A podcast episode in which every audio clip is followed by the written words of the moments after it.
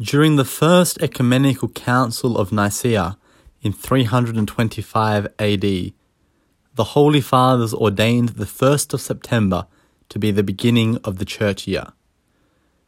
This tradition continues to this day, and indeed, for large periods of time, the civil new year in the Christian world was also on the 1st of September. This day is a day of great celebration and thanksgiving in our church, just like the 1st of January is for our modern secularized world. In the Old Testament, the Jews celebrated the harvest around this time. This was an occasion for gathering the crops and offering thanks to God before starting anew with the sowing of the seeds for the production of future crops. Symbolically, this represents the closure of one cycle of life and the beginning of the next. It was also during this feast of the Jews that Jesus entered the synagogue in Nazareth and read from the prophet Isaiah. And this is the event that we commemorate in the Gospel reading on the 1st of September.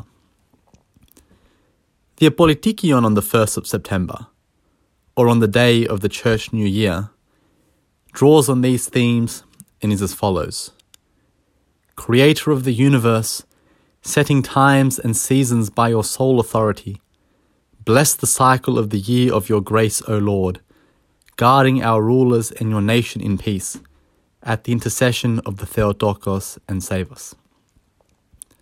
Brothers and sisters, this is a time to thank God for everything that He has done for us up until this point in our lives. It is a time to entreat God to bless the coming year. It is a time to internally decide to change our own lives so that we can be more spiritual and holy. In a similar way to how the world celebrates the 1st of January with fireworks and with New Year resolutions, we should also celebrate the 1st of September with spiritual fireworks and with resolutions to repent for our sins and strengthen our spiritual struggle in the year to come. Saint Dimitri of Rostov says the following for this day Therefore, offering him thanksgiving, let us celebrate the acceptable year of the Lord, for we have received many and ineffable good things from his hand. Let us make haste to be well pleasing in his sight.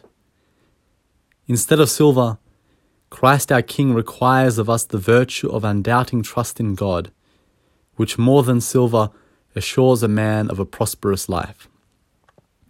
Such is the immaterial silver which the Lord requires of us. He commands that we trust not in riches which quickly perish, but that we trust in the living God. Instead of gold, Christ our King demands the most precious virtue, unfeigned love for God and our neighbour always represented by the teachers of the church as gold because of its great value. Just as gold is more precious than silver, brass, or iron, so love is more honourable than hope and faith. Thus, let us celebrate the new year as the Apostle counsels us, saying, We should walk in newness of life, that we should serve God in newness of spirit, and not in the oldness of the letter. May God bless this coming year and bring spiritual fruits to us all. Amen.